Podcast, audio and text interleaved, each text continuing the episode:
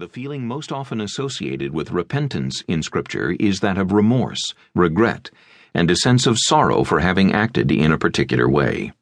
Thus, repentance involves sorrow for a previous form of behavior.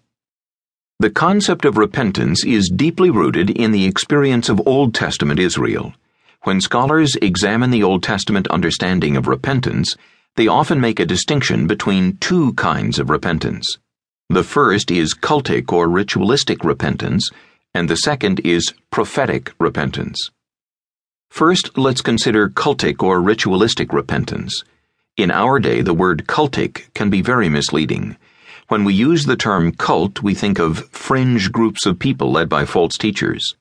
But the term cultic, used in the true theological sense, refers not to aberrant groups, but to the behavioral patterns or the religious life of a given community. Israel's cultus in the Old Testament was its communal practice of religious observances. God is the one who instituted the cultus of Israel.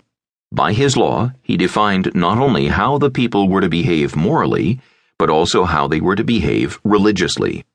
For example, there were instructions for how to pray, how to offer sacrifices, and how to carry out the ministrations of temple worship. These were all part of the cultic practices of Israel. Similarly, the religious structure of Old Testament life included many practices aimed at facilitating repentance.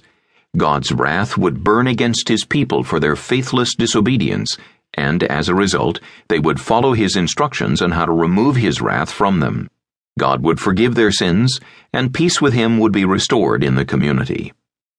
Repentance rituals in the Old Testament often included a call for fasting during a solemn assembly.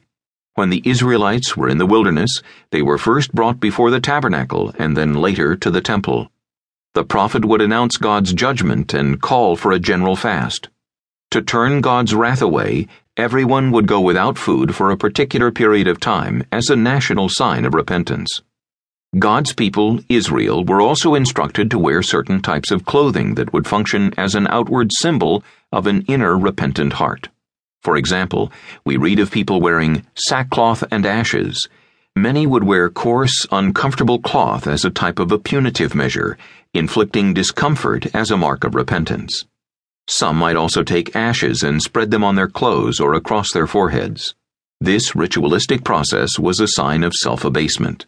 For example, after God spoke to Job from the whirlwind, Job said, Therefore I despise myself and repent in dust and ashes. Job 42 6. Along with the change of clothes, there was a particular type of song that was sung. It was a lament, a song that expressed grief.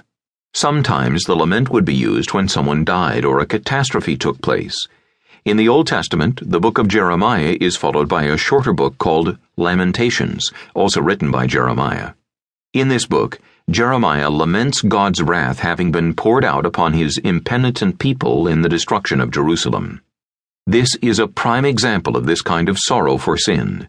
True penitence was to be expressed with the lament, a song of grief, and accompanied by loud cries and wailing.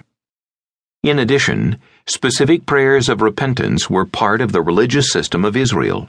The Book of Psalms, as a type of hymnal for God's people, contains prayers and poetry put to music and sung as part of the liturgy of the Israelite community.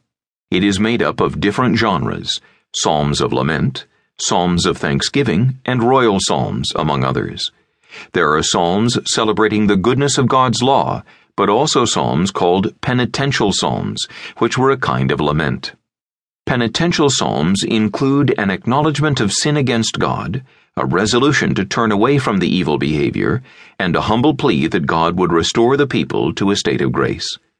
The most famous of the penitential psalms is Psalm 51.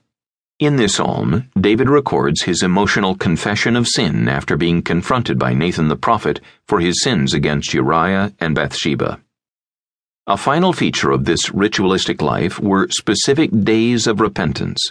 These days were set apart not only for feasts, celebrations, and remembrances of the past, but also for penitence. They were set times for corporate acknowledgement and sorrow for sin, and they formed a part of the cultic life of Israel. The cultic practices and rituals of the Old Testament allowed the people of Israel to express